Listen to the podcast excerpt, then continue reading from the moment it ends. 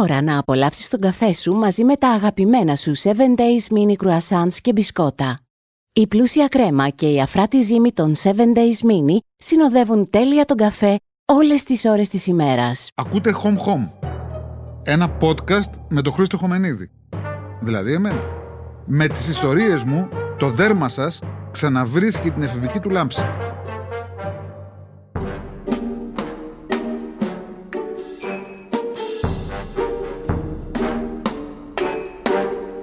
Χειμώνας του 1968. Βραδάκι. Η μαμά μου έχει κατέβει στην Εύγα, δύο τετράγωνα από το σπίτι μας, και με έχει αφήσει το μπαμπά μου.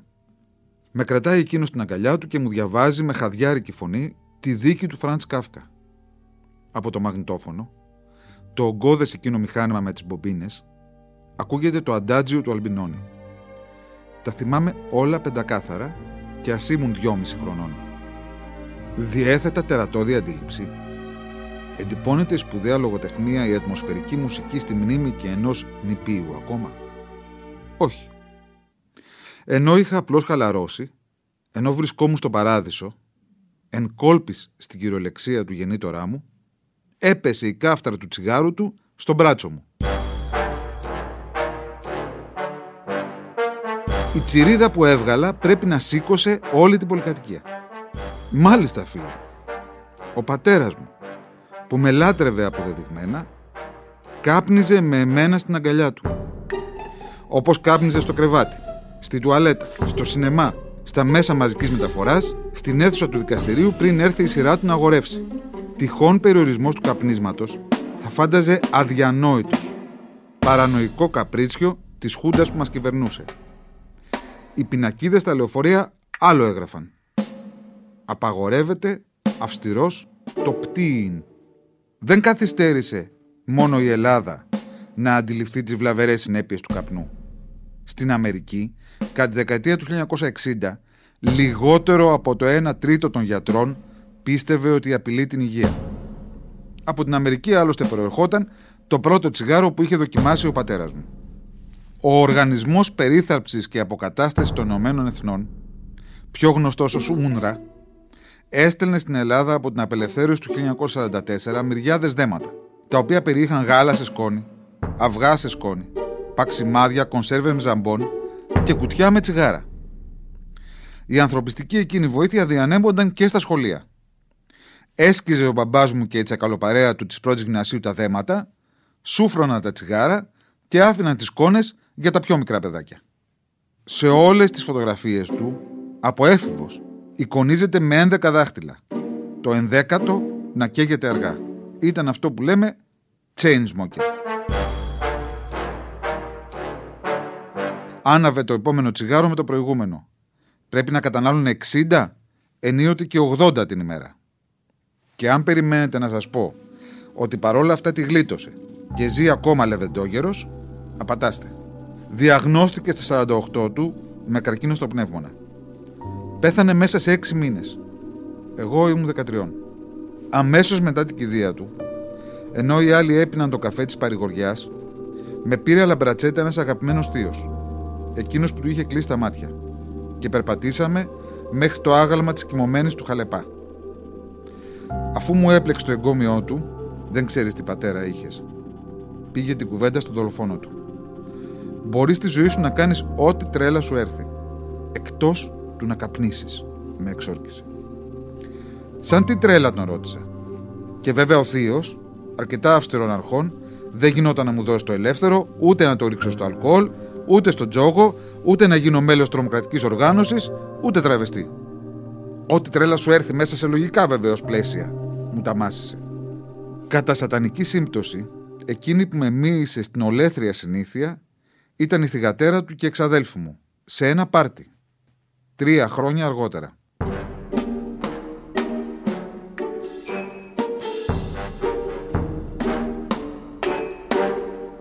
Πώς γινόταν να της αντισταθώ έτσι που άνοιξε το πακέτο της με πονηρό χαμόγελο σαν να ξεκούμπονε τρία κουμπιά από το πουκάμισό της;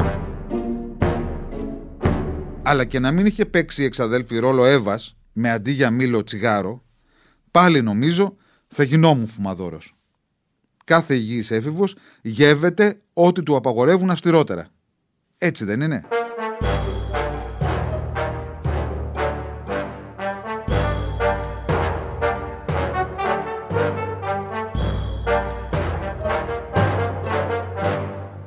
Τα πρώτα χρόνια, μαθητής ακόμα, είχα βρει μια κρυψώνα μέσα στο ασανσέρ και εκεί καβάτζωνα το πακέτο μου.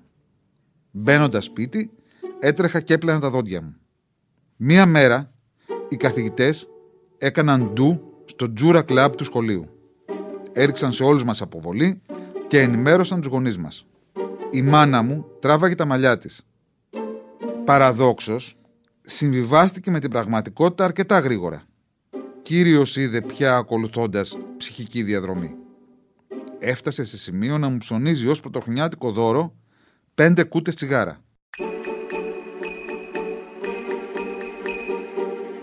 Τη δεκαετία του 1980 το κάπνισμα όχι απλώς επιτρεπόταν, μα και διαφημιζόταν παντού. Η μάρκα που επέλεγες αποτελούσε ταξικό και ιδεολογικό πρόσημο. Οι οικονομικά πιο αδύναμοι και τα οργισμένα νιάτα αγόραζαν άφιλτρα ελληνικά, μία δραχμή το ένα. Όσοι περνιόντουσαν για διανοούμενοι, κουλτουριάριδες τους λέγαμε τότε, προτιμούσαν τον γαλλικό ψημένο καπνό, στο μπλε πακέτο με το φτερωτό καπέλο που φοράει και ο Αστερίξ. Ή στο άλλο, με τη τσιγκάνα τύπου Κάρμεν. Οι κάγκουρες της εποχής έβαζαν στα γυρισμένα για να φαίνονται τα ποντίκια μανίκια τους το μάλμπορο. Οι συντεμένες αρχοντοκυρίε είχαν δερμάτινες ταμπακέρες και άφηναν στο φίλτρο το κοκκινάδι τους. Οι μαστοράτζες, οι κοδόμοι, ξυλουργοί βολεύονταν με τις κασετίνες. Στην πίσω όψη τους έκαναν τους λογαριασμούς τους. Εκεί έχει γράψει και ο Γιάννης Ρίτσος ολιγόστικα πείματα. Εκεί σχεδίαζε και ο παλαιός πολιτικός Ευάγγελος Αβέροφ τους λόγους του. Πολλές κασετίνες είναι για το μουσείο. Κάπνισα μανιωδώ επί 34 συν 7 χρόνια.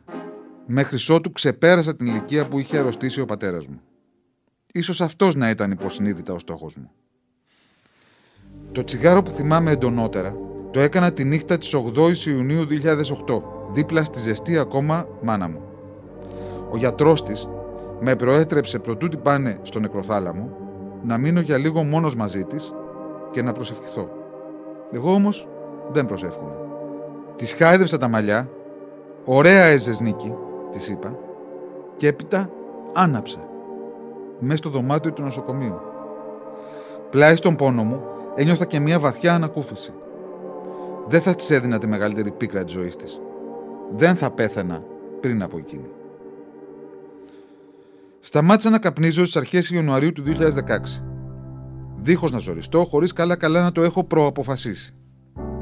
Κατά τον ίδιο φυσικό τρόπο που είχα κόψει τα σκληρά ποτά και είχα πάψει να τσακώνομαι με όποιον είχε αντίθετες απόψεις από τις δικές μου. Το σώμα μας πιστεύω μας μιλάει. Το ζήτημα είναι να το ακούμε. Έχω γλυκές αναμνήσεις από το τσιγάρο. Με συντρόφεψε πιστά στις πιο ειδονικές και πιο οδυνηρές στιγμές μου επί δεκαετίες. Έχω φυλάξει ένα πακέτο στο ψυγείο. Εάν φτάσω τα 80 θα το ανοίξω και θα το καπνίσω. Οι γύρω μου θα με κοιτάζουν παράξενα. Τα εγγόνια μου ίσως και να μην καταλαβαίνουν τι ακριβώς κάνω. Θα μοιάζει τότε μια συνήθεια τόσο παλιά, λησμονημένη σχεδόν, όπως εμάς σήμερα το να στέλνεις τηλεγραφήματα ή να παραγγέλνεις τα παπούτσια σου στον τσαγκάρι. Αυτό ήταν το Home Home. Η καλύτερη ώρα για να με ακούτε είναι κόβοντας τα νύχια σας. Αλλά, αν θέλεις τη ζωή σου να προκόψεις, τα νύχια σου Τετάρτη και Παρασκευή μην κόψεις. Μπορείτε επίσης να με ακούτε κάθε ώρα και στιγμή στο Spotify, στα Apple Podcasts ή όπου αλλού ακούτε podcast από το κινητό σας. Είναι η ώρα που θέλω κάτι... κάτι συναρπαστικό και απολαυστικό μαζί με τον καφέ μου. Τα 7 Days Mini Croissants με γεύση κακάο και μιλφέιγ. Υπέροχες κρέμες μέσα σε αφράτο mini croissant συμπληρώνουν τέλεια τη γεύση του καφέ.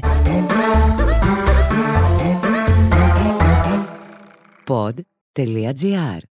Το καλό να ακούγεται.